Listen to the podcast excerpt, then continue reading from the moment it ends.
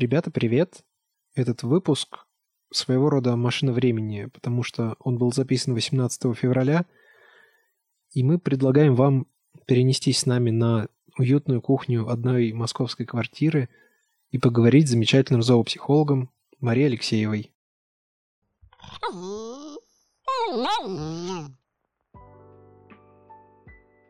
Ребята, привет! Сегодня мы в гостях у зоопсихолога Марии Алексеевой.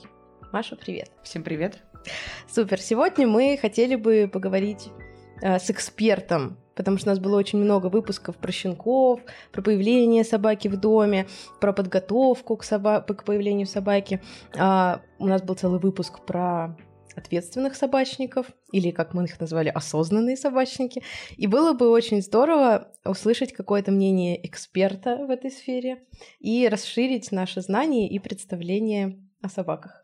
По поводу осознанности эксперта или по поводу собак?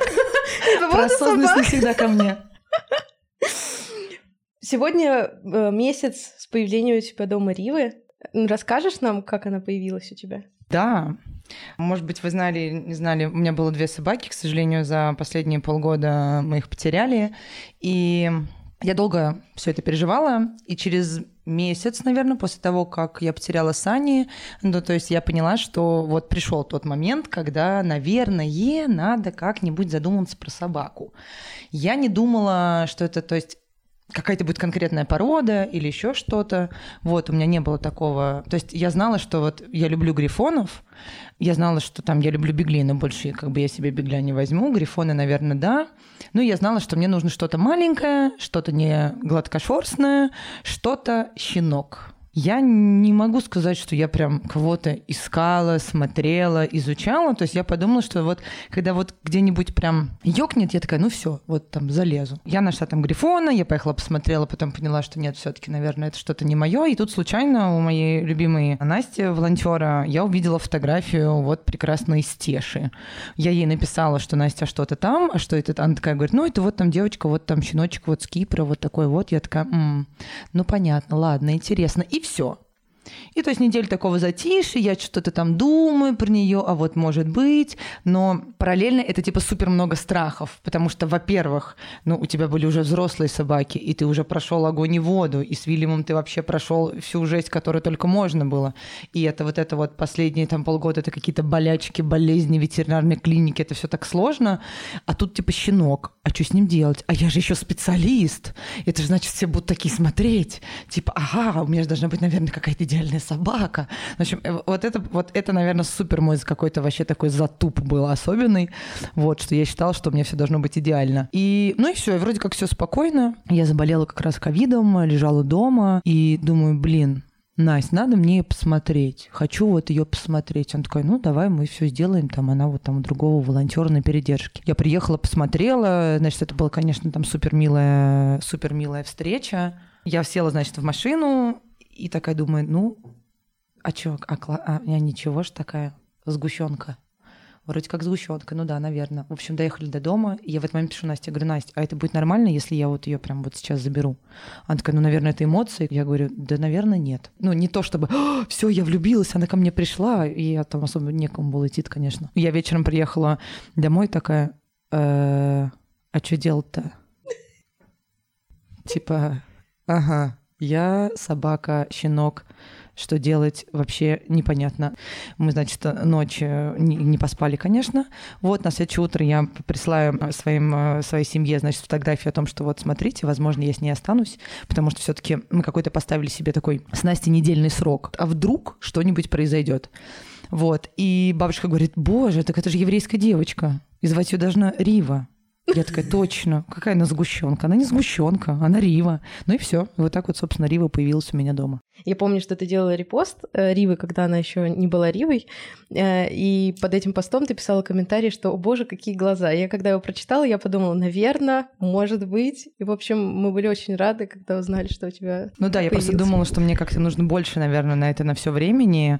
Вот. Я правда думала, что это будет прям не скоро, а потом, ну, почувствовала, что нет, оно, оно вот. В пустой квартире просто невозможно находиться. Ну да, наверное, когда уже привык к тому, что дома собака, и приходить домой, а собаки нет, это как-то довольно да, сложно. Да, и еще что ты же такой спишь и слышишь такой...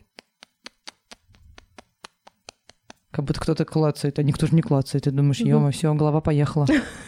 Ну, как бы, поэтому, да, поэтому я продержалась вот там чуть больше месяца.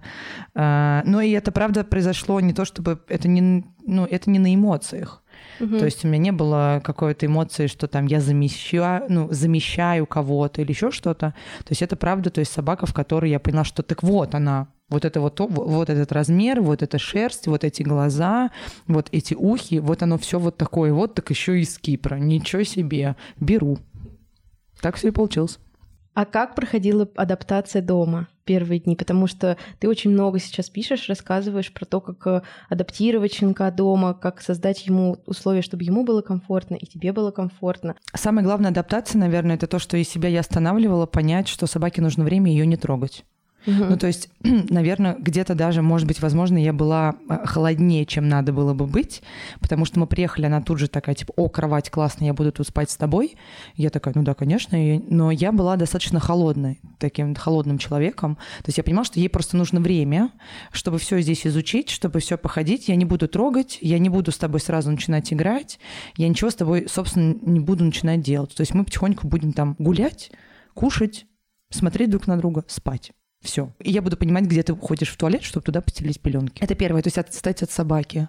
А второе — это смотреть за ней, потому что на самом деле, ну то есть я сразу четко понимала, там, что она везде за мной ходит, да, там это большая проблема, что мне нужно как-то ее там оставлять одну. Ну, меня еще, конечно, работа позволяет мне, то есть там выходить, не знаю, там на балкон, например, да, чтобы она побыла одна, или там выходить, э, ну, там в уборную, например, какую-то. Ну, то есть я это все к чему? К тому, что просто собакой нужно смотреть, что ей нравится, что ей не нравится, что она начинает пробовать, что она начинает все пробовать на зубок, и это нормально. Не надо там ее ругать, не нужно говорить, что ай-яй-яй. Ну, понятное дело, что я думаю, ай, там, Рива, ты чего там мой тапок схватила, например.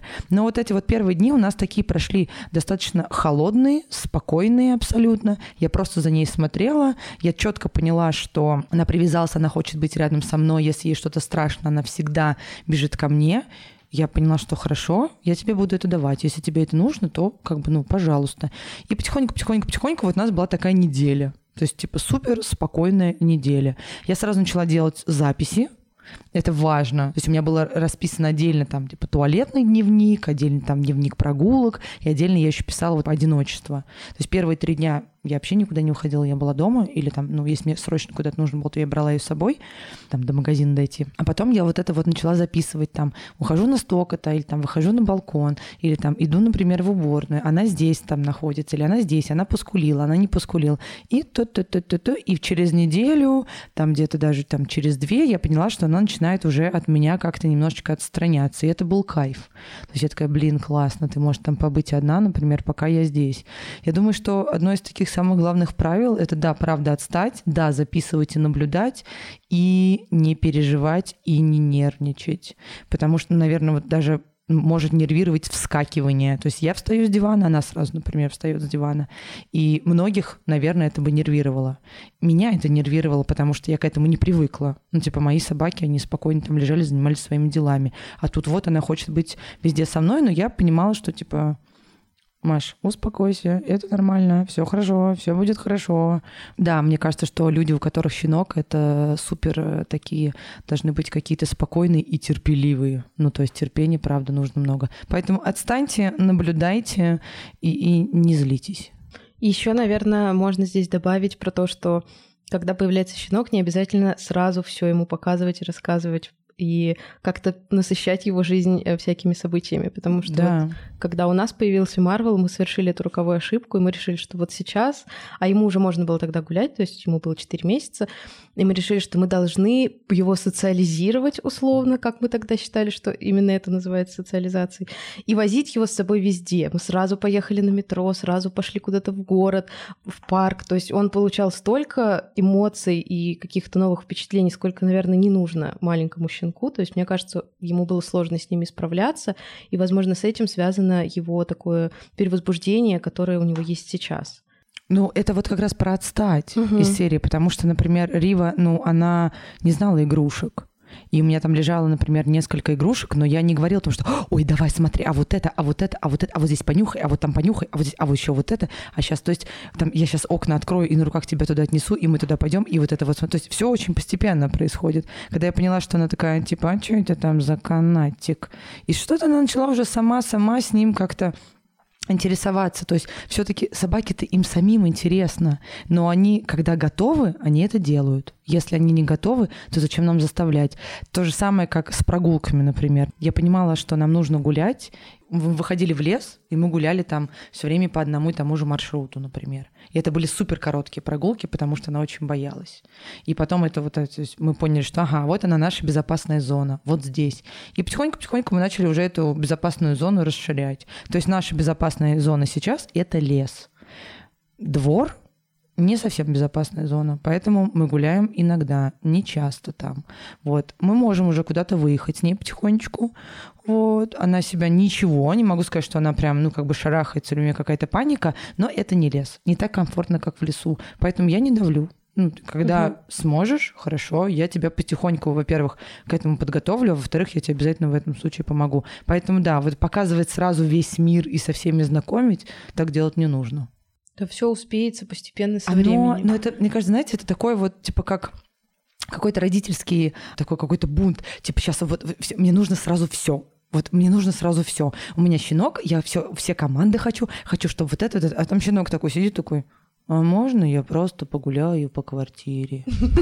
И все. И мне больше в целом ничего не надо. Еще пакетик можно понюхать. Он очень интересный. Ну, потому что столько информации, сколько мы хотим дать, он просто ну, не уложится в голове. Это первое. Во-вторых, ну, как бы щенки очень устают. Они им спать-то нужно очень много.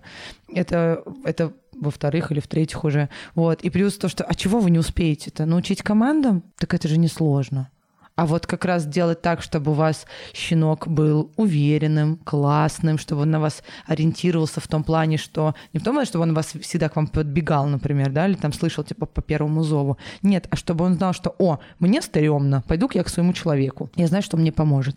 Вот это нужно делать. То есть очень, я говорю всегда, успокойтесь командами, ребята. Главное — это развитие щенка.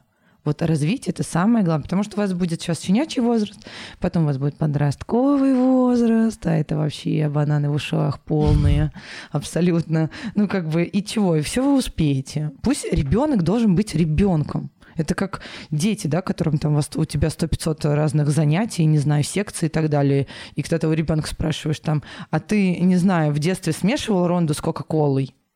Что? А что так можно было? Ну да. А чем там? Или а ты что, не падал с горки? Не знаю, там не пробовал чего-нибудь? И дед такой, нет, я просто только учился и занимался спортом. И все. Я это, такой, блин. Это про меня. Ну да, типа, очень печально. То есть должны быть какие-то детские радости. А, ну, как бы, не знаю.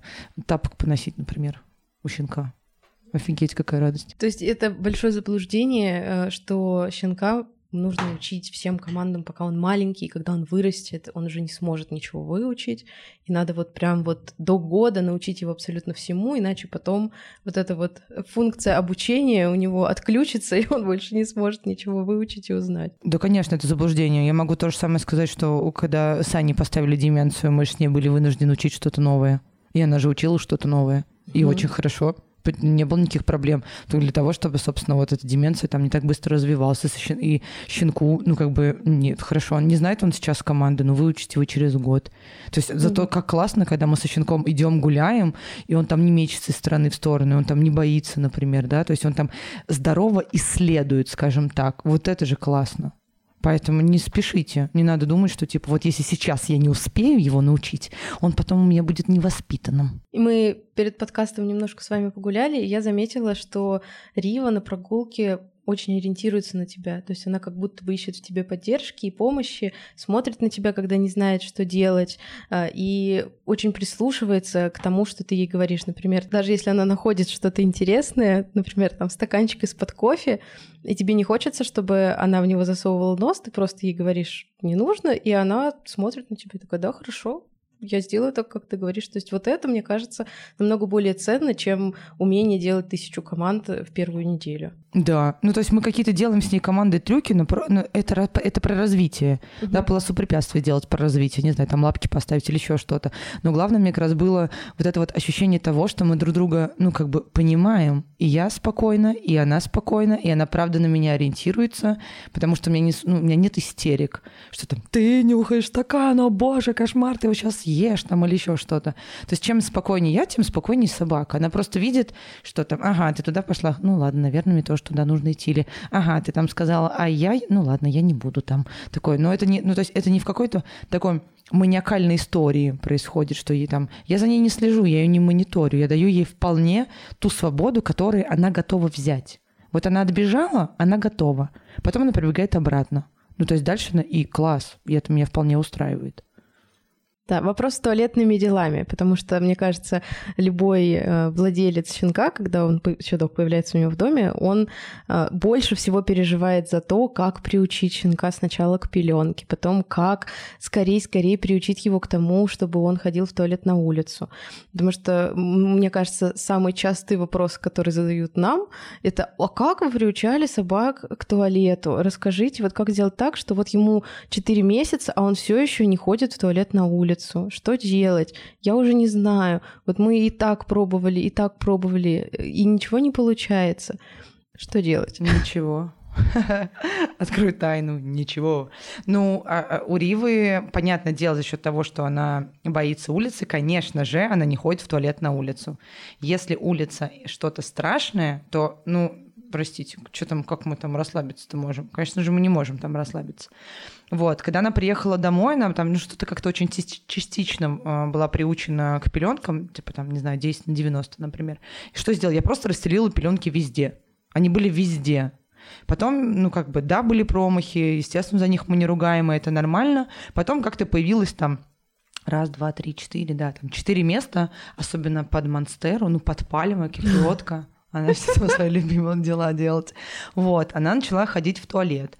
А, я говорила, что ты, ну, ты молодец. Ну, то есть я не давала вкусняшек никаких, ничего такого. То есть ты просто молодец. Вот. Потом я уже посмотрела, что, ага, вот в этом месте она не ходит, пеленочка чистая, хорошо, давай-ка я ее уберу. То есть это тоже важный момент. Не надо спешить убирать пеленки. Пусть у вас их будет 20. Ну, то есть вам дороги полы, хорошо, 20 штук. Пусть это будет, не знаю, какие-то супер дорогие полы. Ну, линолеум можно на это место постелить, например. Вот, потом я как раз начала записывать, что, как, как, там и так далее, что делать. То есть я не могу, я не подстраивала график конкретно ее, что так, она вот тут, там, сейчас вот сделает, мы бежим с ней на улицу, потому что для нее улица это страшно. Ну, типа, бежать каждый раз на улицу, это каждый раз ее нервировать. То есть я примерно понимала, что в целом она там, да, может покушать, потом там сходить в туалет. И вот утром и вечером она вот так вот еще там и днем может. Вот, я это все записывала. Потом уже потихоньку-потихоньку стало более комфортно, и вот она начала там делать какие-то свои там большие делишки на улице и только утром. Ну, то есть как бы вот. Сейчас мы уже там дошли до того, что у нас в целом пеленки вот там в двух местах, а то и даже иногда в одном месте – ну, то есть там я могу убрать. И утром у нас все хорошо, мы там и по маленькому, по большому сходим. И бывает такое, что вечером мы можем сходить, бывает такое, что днем. Я просто все это записываю, чтобы понять, что вообще происходит и от чего это зависит. Сейчас я могу сказать, что это сложно, пока я не совсем понимаю, от чего это зависит. Это какой-то, ну, типа, все не по методичке пошло у нас как-то, как-то все не так пошло. Вот, но я не расстраиваюсь по этому поводу. То есть я точно знаю, что как только она будет готова, она пойдет в туалет на улицу этот момент просто настанет. Не надо вытаскивать пеленки, бежать там сразу, вот она там присела, мы ее берем, там бежим куда-нибудь сразу в туалет, не знаю, там или еще что-то, или убирать пеленки, чтобы вот там, ну то есть очень много там разных способов в интернете пишут, ничего, всему свое время. Ей, например, там, ну там 6, 6 там 7 месяцев, да, сейчас, ну по крайней мере, как там врачи тоже говорят, и как мне кажется по ее виду. Я понимаю, что у нас еще есть, ого-го, сколько запало-то. Ну, то есть щенок, правда, там и 8 месяцев может ходить, кто-то в 9, кто-то и в год иногда ходит. Ну, то есть частично, например, дома. Поэтому это нормально. Сказать, что я нервничаю иногда по этому поводу, конечно. Ну, я такая гуляю, думаю, ну давай, давай, давай. А она такая, ну да, сейчас я вот хочу, хочу, хочу. Потом такая, о, не, звук машина, о, не, люди, о, не, пойдем домой. И она такая домой заходит, такая, Такая, «М-м, ладно, записали, 22.30, попис дома, отлично. Ну, то есть, конечно, это, ну, это, ну, это немного нервирует, я понимаю, вот, но сейчас я не жду такого, что, блин, тебе уже столько месяцев, нужно все, нужно, чтобы все свои дела были на улице. Да нет, не нужно. Ну, типа, ты сделал на улице, супер молодец. А можно я сейчас расскажу, как мы делали с Марвелом, а ты скажешь, вообще правильно это или нет? Да, конечно. А, когда мы приучали Марвела, у нас было такое правило, что утром мы просыпаемся, Никита с ним возится в постели, пока я быстро-быстро бегу, одеваюсь, беру его на руки, выношу на улицу, чтобы он первый раз пописал на улице, потому что он спал с нами, и пока мы спали, он никуда не уходил, и, соответственно, как бы утром он был готов сходить в туалет, и если вот ты успеваешь его вынести на улицу на руках, то он ходил в туалет на улицу. Вот. И потом мы старались тоже как бы смотреть, в какое время примерно он ходит в туалет. То есть, например, э, он может дотерпеть до 12, то есть где-то вот в районе 12 нужно с ним еще раз выйти. И он потом дальше может дотерпеть где-то до 7, но может быть до 7 чуть-чуть не дотерпит, то есть может быть пол седьмого или в 6. И мы вот старались строить выгул таким образом, чтобы выводить его каждый раз, когда вот э, он как раз уже не может больше терпеть, чтобы он каждый раз ходил в туалет на улицу. Вот. Но при этом дома мы его не ругали за то, что если вдруг он там не дотерпел, но просто вот постоянно вытаскивали его на улицу. Нет, ну когда по... у нас щенок, то есть, ну как бы Рива это тот щенок, который там, ну он не знает там дома, да, и боится улицы, то есть это, mm-hmm. это отдельная история. Но если у нас просто щенок, который у нас появляется, мы понимаем, что можно гулять, я всегда говорю, потому что, ребята, выходите 3-4 раза в день, mm-hmm. выходите на чуть-чуть, ну, как бы, то есть, но выходите обязательно. Примерно тоже можно посмотреть, когда там действительно, вот как вы делали по дневнику, когда там щенок хочет в туалет, чтобы мы могли там выйти в туалет, например. То есть, чем чаще мы выходим вот в этой вот какой-то безопасной зоне, тем быстрее щенок привыкнет ходить в туалет на улицу. Вот. Но просто не нужно, наверное, здесь какой-то паники, если такое сразу не происходит. Кто-то в четырех месяцев входит в туалет на улицу уже полностью вообще. Кто-то не может так, кто-то там до года. Ну, ничего страшного совершенно. То есть это, ну, нам не нужно там сразу паниковать по этому поводу. Единственное, что нам нужно сделать, это если мы понимаем, что у нас там щенку, например, там, ну, 8 месяцев, да, ну, мы можем отвезти его к ветеринару, сделать УЗИ и посмотреть, нет ли у нас никаких проблем по здоровью, угу. потому что такое бывает. Вот. А так, ну, как бы, типа, то есть вот этой вот вообще маниакальной какой-то истории, когда у нас щенок не должно быть. Типа, быстрее приучить там на улицу, быстрее приучить к поводку, не тянуть, знать все команды, чтобы там щенок оставался один дома, дома максимально спокойно. Он же ребенок. Ну чего угу. мы от него хотим?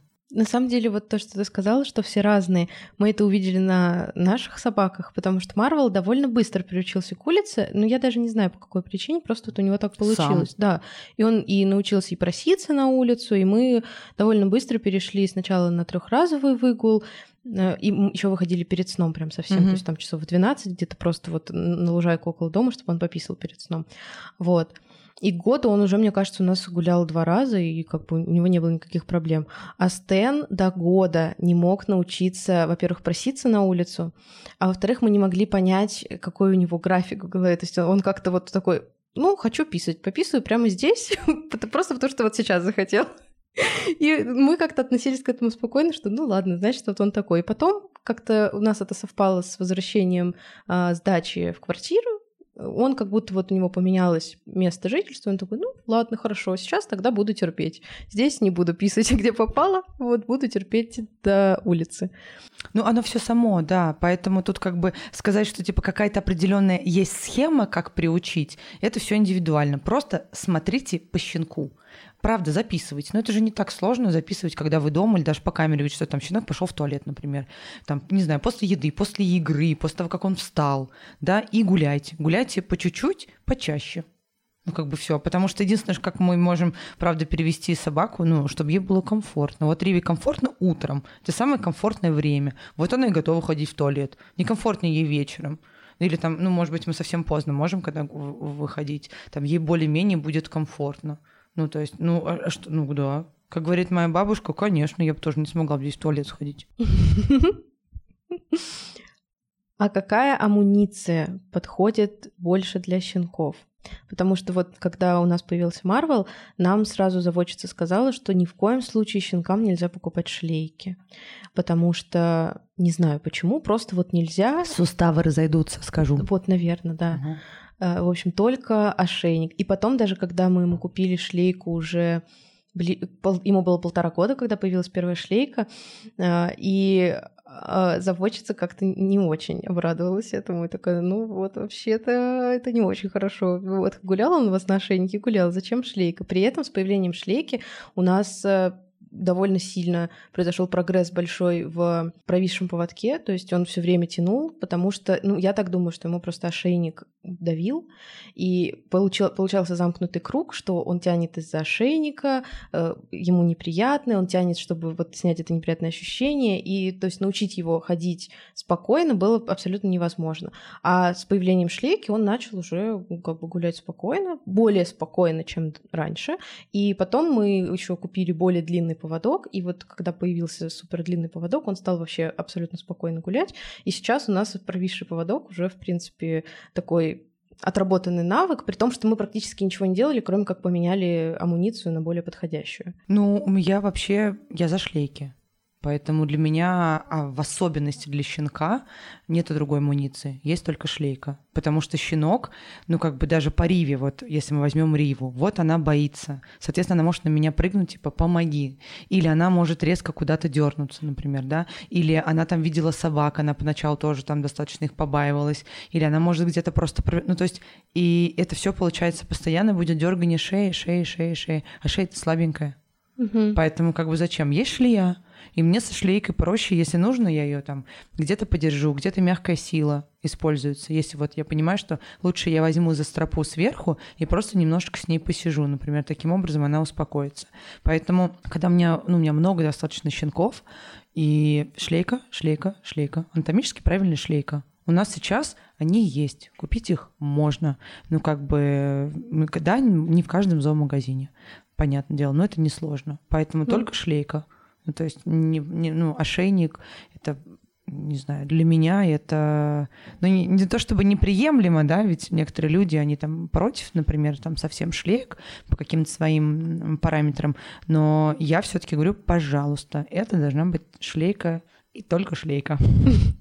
А с чем вообще может быть связано вот такое отношение, что именно щенку нельзя шлейку, кроме того, что у него там суставы разойдутся? Я думаю, что, скорее всего, это, наверное, отголосок каких-то вот этих вот историй по поводу, что на ошейнике собака вас чувствует. На ошейнике вы сможете с собакой совладать. На ошейнике, э, там, я не знаю, поддернуть, что ли. Ну, то есть что-то mm-hmm. такое. Потому что от заводчиков я, правда, часто слышу, что там суставы разойдутся, вот, или что там собака не будет вас так слушаться, как на... Вот, на шлейке не будет вас так слушаться, как на ошейнике. Mm-hmm. Ну, я не знаю, почему такие. Ну, наверное, единственный нюанс, который есть э, у щенков и шлейк, это то, что щенок растет, и нужно вовремя отрегулировать шлейку или купить новую, если Ну, а ошейник вырос. же тоже. Ну да, ну, ну ошейник, мне кажется, как-то ну, ошейник узкий, маленький щенок, потом нужно шире, потом угу. нужно длиннее. Ну, то есть, понятное дело, что да, щенки, конечно, растут, и нам нужно менять шлейку, ну, ну да. Ну, ну а угу. что сделать? Зато щенку будет комфортно, и гулять будет комфортно, и длинный поводок, правда, мы нацепили, она спокойно, и как бы вот это вот, как все хотят, вот это вот провисший поводок, он у вас и будет как раз. Угу. Потому что удобная амуниция и достаточно э, расстояние между угу. вами и собакой. Если мы гуляем на метровом, какое у нас тут расстояние, конечно. Ну да, у нас как раз таки неудобно. так и было, что все первые поводки, которые мы покупали, самый первый поводок у нас был это поводок рулетка, потом мы такие, мы купим обычный поводок и купили обычный двухметровый поводок, который Мару. А многие заводчики советуют на самом деле даже, ну угу. типа короткий поводок, чтобы собака не могла никуда отойти, там ничего съесть, там ну, или еще что-то. Но получается, что как раз мы это делаем, и как раз потом мы получаем все это, угу. что собака там подбирает и тянет и так далее, потому что это же такое здоровое исследование, типа, что это там, там, вот что это там, нужно мне отойти. А когда мы постоянно вот это вот все, типа, рядом, рядом, рядом, это скучно, неинтересно, нервирует, бесит и раздражает. Вот мы сейчас потихоньку э, начинаем затрагивать тему компетенций заводчиков и зоопсихологов, и вот в вопросах э, амуниции, воспитания, приучения к чему-то, к тому же туалету, все-таки, как ты думаешь, кому лучше прислушиваться к советам заводчика или обратиться к специалисту по поведению? Мне так сложно говорить, потому что все зависит от специалиста, или, угу. например, от заводчика. Ну, то есть, условно говоря, если заводчик это не тот человек, который устраивает конвейер в своем доме и который действительно сохраняет породу, это, наверное, человек, который очень любит эту породу и очень в ней разбирается и сохраняет в том числе и, ну, как бы состояние здоровья собаки, ментальное же тоже, то есть чтобы, ну, как бы собака была ментально здорова. Это важно. Соответственно, такой человек, как по мне, он должен как раз вот понимать, что шлейка это вот про какое-то некое спокойствие, что более длинный поводок, что это точно там не рулетка, что даже если это и ошейник, но это ошейник, это прям широкий. Два щенка у меня было, ну никак ты не нацепишь на этого щенка шлейку. Никак, вообще. Не люблю, не хочу, не буду, вообще все от меня отстаньте. Это были широкие ошейники. Вот, бывает, да, бывает такое. Ну, окей. Был, правда, удобный там ошейник. И это те люди, наверное, которые достаточно много читают, Потому что ведь самое это, по сути, ведь все очень здесь, ну как бы важно-то, когда мама беременна. Все оттуда у нас начинается же. Угу. Помимо того, что еще какая мама и какой папа, все же начинается оттуда. А как мама вообще перенесла, переносит беременность, а потом рождаются эти щенки. А что делает специалист-заводчик в этот момент с ними? Если они живут в коробке, и они не выходят гулять, а потом мы их приносим в свой дом и такие, гля, смотри, у нас там 56 квадратов. А щенок никогда не ходил. Или щенка, например, не приучали к звукам. Или щенка, например, вообще спали где-то в отдельной комнате, бывает такое. Или бывает такое, что у нас щенки, а у нас это квартира, и в квартире еще 10 собак. Или у нас дети, которые постоянно трогают щенков. Или там щенок что-то начинает кусать, а его заводчик, например, ругает. Или заводчик одну миску на всех ставит, ну, то есть вот это не совсем хорошо. А если правда грамотный, любящий собак, свою породу человек, то он, правда, должен в этом во всем разбираться и в психологии собак. Но таких ну, если вы спросите, знаю ли я таких. Да, это и был мой вопрос следующий. Я вам скажу, что ну, я практически таких не знаю, скажу честно. Ну вот когда ты искала, то есть у тебя когда вот были сейчас uh-huh. мысли про щенка, а, наверное, когда ты думала про заводчиков, ты пыталась найти именно такого заводчика. Вот удалось ли тебе найти вот ну... хоть кого-то, кто бы удовлетворял вот этим вот запросом? Мне удалось найти заводчика, который э, заводчик у моих э, клиентов, собственно. Вот. И по ее рассказам и по тому, как вырос сейчас вот Грифоша, я могу сказать, что да, это вот про любовь. Это угу. однозначно точно про любовь. Потому что пока эти щенки маленькие, у человека человек с ними занимается. Вот. Это вот одного заводчика я такого нашла, например. Другими заводчиками, с которыми я просто разговаривала, там столько было агрессии в ответ. Ну, типа, что я спрашиваю, где они живут? А какие-то фотографии показать, какие документы медицинские, а какие справки о том, что ну, есть породные заболевания. Вы чего, типа? Вы, вот с такими, с вашими критериями цены, знаете, какие бы были бы? Ну, а я задаю нормальный абсолютно вопрос. Где mm-hmm. живут щенки? Мне интересно. Кто еще живет? Кто в семье там? Где, как, что? Я знаю нескольких, да, заводчиков действительно хороших, которые обучаются которые учатся, которые знают собак и психологию собак и строение. Все, все, все, все, все. Они прям такие дотошные. И это прям я таких знаю. Но их три заводчика таких. Ну вот да, я знаю только одного. Ну вот, поэтому как бы сказать, что типа, когда, то есть, когда меня спрашивают, могу ли я посоветовать заводчика, я говорю, «Э, я могу спросить у моих клиентов, вот, возможно, они кого-то посоветуют, но с этим все, конечно, очень сложно, к сожалению. А, когда мы с Никитой записывали выпуск про осознанных собачников, мы там а, рассуждали на тему, как можно повысить сознательность среди собачников, потому что мне кажется, что вот эта сознательность, она как раз-таки начинается с момента выбора щенка. То есть когда ты не где-то покупаешь на Авито подешевле, а когда ты вот так вот осознанно и обдуманно подходишь к процессу выбора заводчика и ищешь заводчика, который любит животных, который заботится о щенках, который создает для них вот эту вот комфортную среду, а, и он такой вот маленький залюбленный щенок переезжает в дом, где его так, так же продолжают любить, и он не знает ничего плохого в жизни. А, и мы думали о том, что это было бы, наверное, интересно, а, если бы заводчики каким-то образом заручались поддержкой как раз-таки специалистов по поведению собак. И, во-первых, выращивание щенков было бы под контролем специалиста, а во-вторых, Возможно, я, мы так и не придумали, как это было бы лучше сделать. То есть у нас было несколько вариантов. Во-первых, вариант, что можно было бы э, предлагать хозяевам пройти какие-то курсы обучающие перед тем, как взять щенка. Но тут мы подумали, что скорее всего, многие отказались бы просто потому, что это кажется как будто немного сложно. То есть тебя как бы тебе навязывают какое-то обучение, прежде чем брать собаку. А, и многие бы, наверное, как раз отказались от хороших заводчиков в пользу более простых условий у не очень а, хороших разви... людей, которых можно, наверное, даже назвать разведенцами.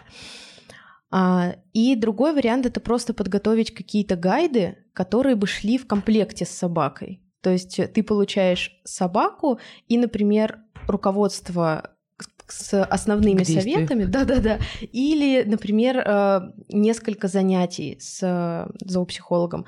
То есть, с одной стороны, э, человек ни к чему не обязан, то есть ему не обязательно все это проходить, а, и с другой стороны, у него есть какая-то бумажка, условно, в которую он может посмотреть и понять, что ему делать в конкретной ситуации.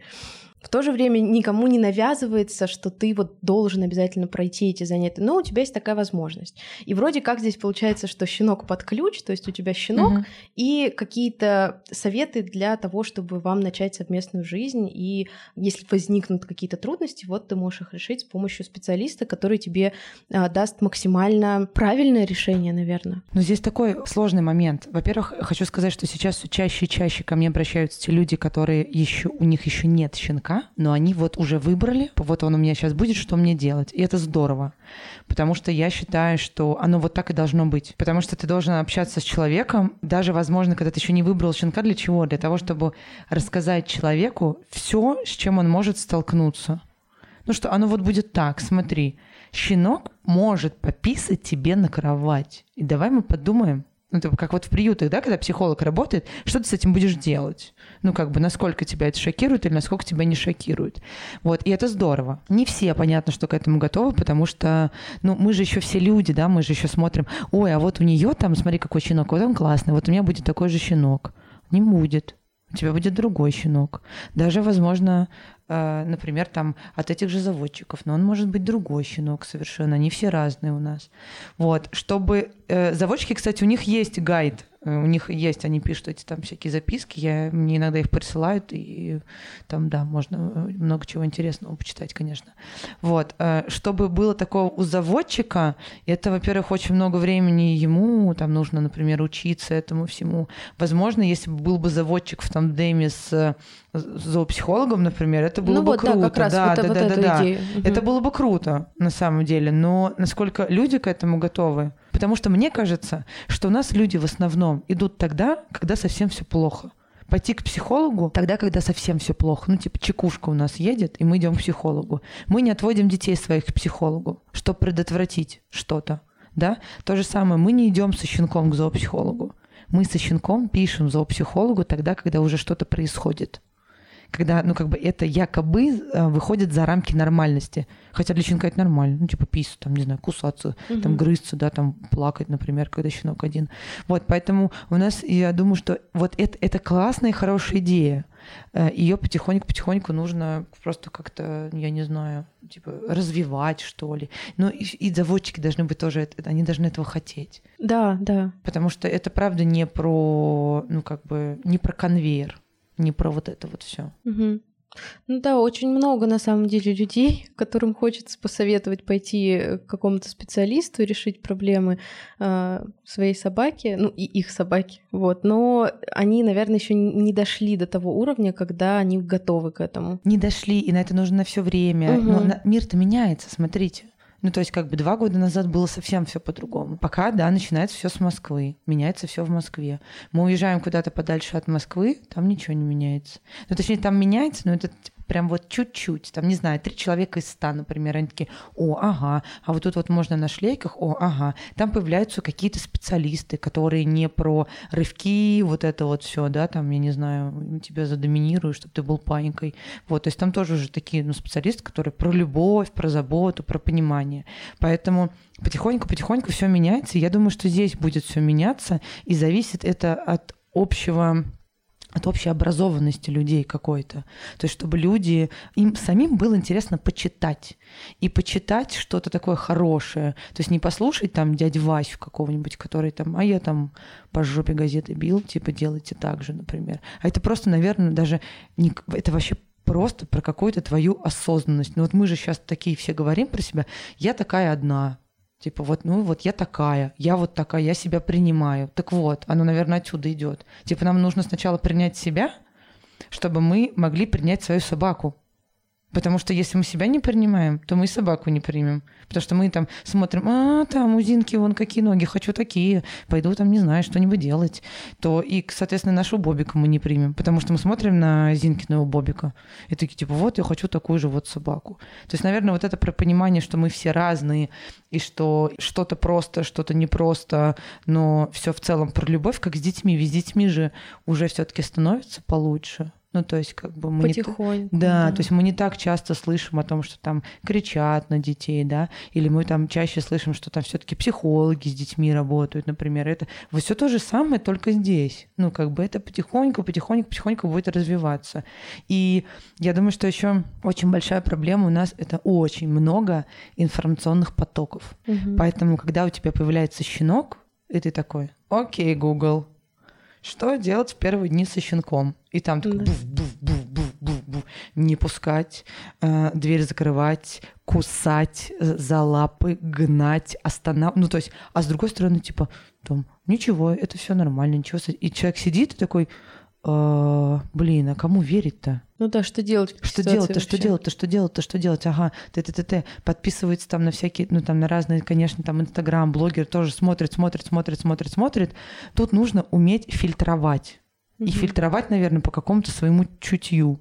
Ну, то есть я когда читаю, там, куча разных блогеров, вообще неважно, там, допустим, питание возьмем, там, человеческое, да, но я все-таки фильтрую. Я понимаю, что, блин, ну вот это какой-то перебор. Для меня это какая-то фигня, странно. И я начинаю фильтровать, фильтровать, фильтровать. И так я думаю, ага, то же самое про собак. Они так, что там увидел, там увидел то, то, то, то, то, и у нас либо по жести, либо совсем, допустим, мы закидаем собаку едой условно mm-hmm. говоря. Вот у нас вот это вот две крайности. Типа либо будем бить, э, либо будем сразу пихать вообще в любых непонятных ситуациях, пихать в, собаки, в собаку еду. Оно так, поэтому как только мы сами будем осознаннее, как-то спокойней, я думаю, что и у нас э, осознанность в плане собаководства, она тоже повысится.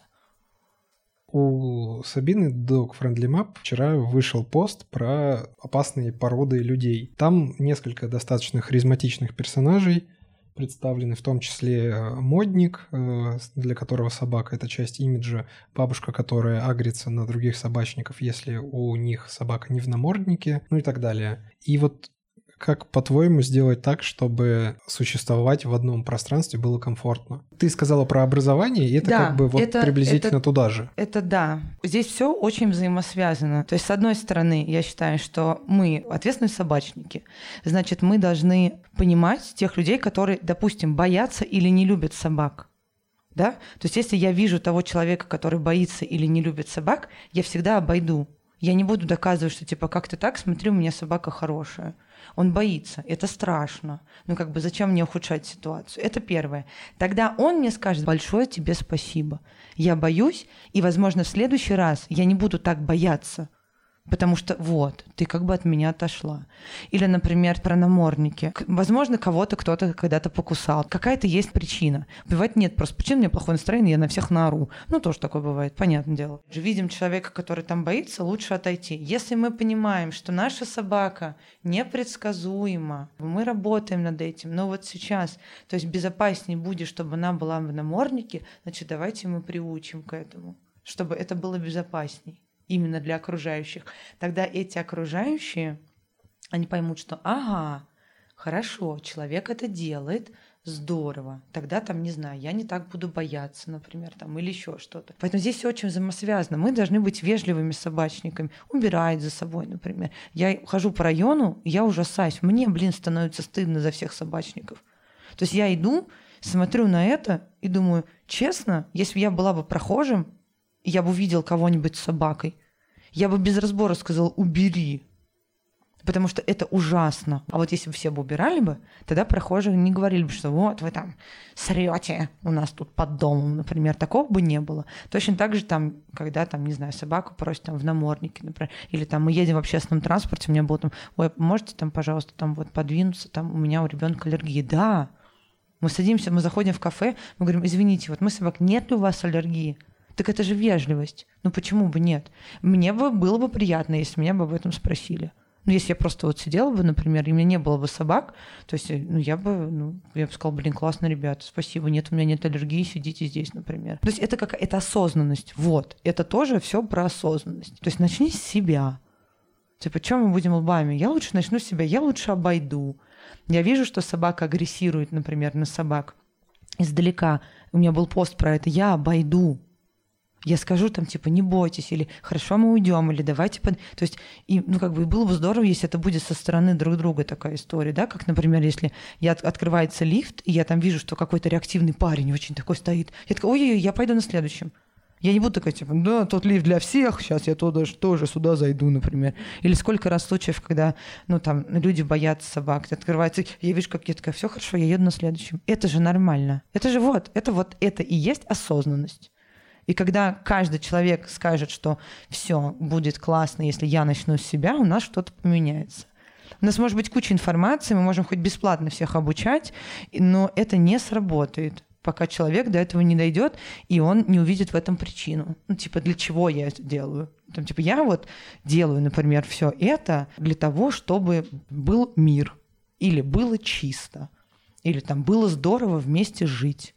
Всем, всем нам, мы все разные и нам нужно как-то уживаться вместе. То есть, понятное дело, что у нас есть какие-то свои особенности понятия, где-то я не согласна с другими людьми, но мы живем все-таки все в социуме. Если бы я жила в деревне, я бы там делала, что хотела одна. А мы тут типа вот в муравейниках живем и должны как-то вот с этим учиться. Или там объяснить можно, например. Я объясняла там Вильям, да, он там э, в подъезде мог там гафнуть, например, на собаку какую-то. Он не, он не кусал, нет, но он вот боялся от вот такого, типа, ему был некомфортно. Я объясняла, что, типа, извините, вот он такой все-таки, ой, ой, ну ладно, понимаем, да, все хорошо. Когда мне говорят, что ну, там намордник, он агрессивный, я говорю, нет, он не агрессивный. У него просто такая реакция. Я говорю, хотите, вот пойдемте выйдем, вы погуляйте. Все, никаких проблем не было. Но нужно об этом говорить. Короче, говорить. Вот, словами через рот. Ну, типа, нужно все говорить. Yeah, yeah. Типа, мы говорим с людьми, и точно так же мы говорим с собаками. Собаки говорят с нами. Если мы друг с другом говорим, у нас получается вот эта вот гармония, и все прекрасно, что получается. А если мы такие молчим и только злимся, и ничего еще при этом не делаем, то I'm sorry. Я больше не властелин колец. Супер, супер. Мне кажется, это, это будет э, слоганом этого выпуска. Говорить словами, словами через рот.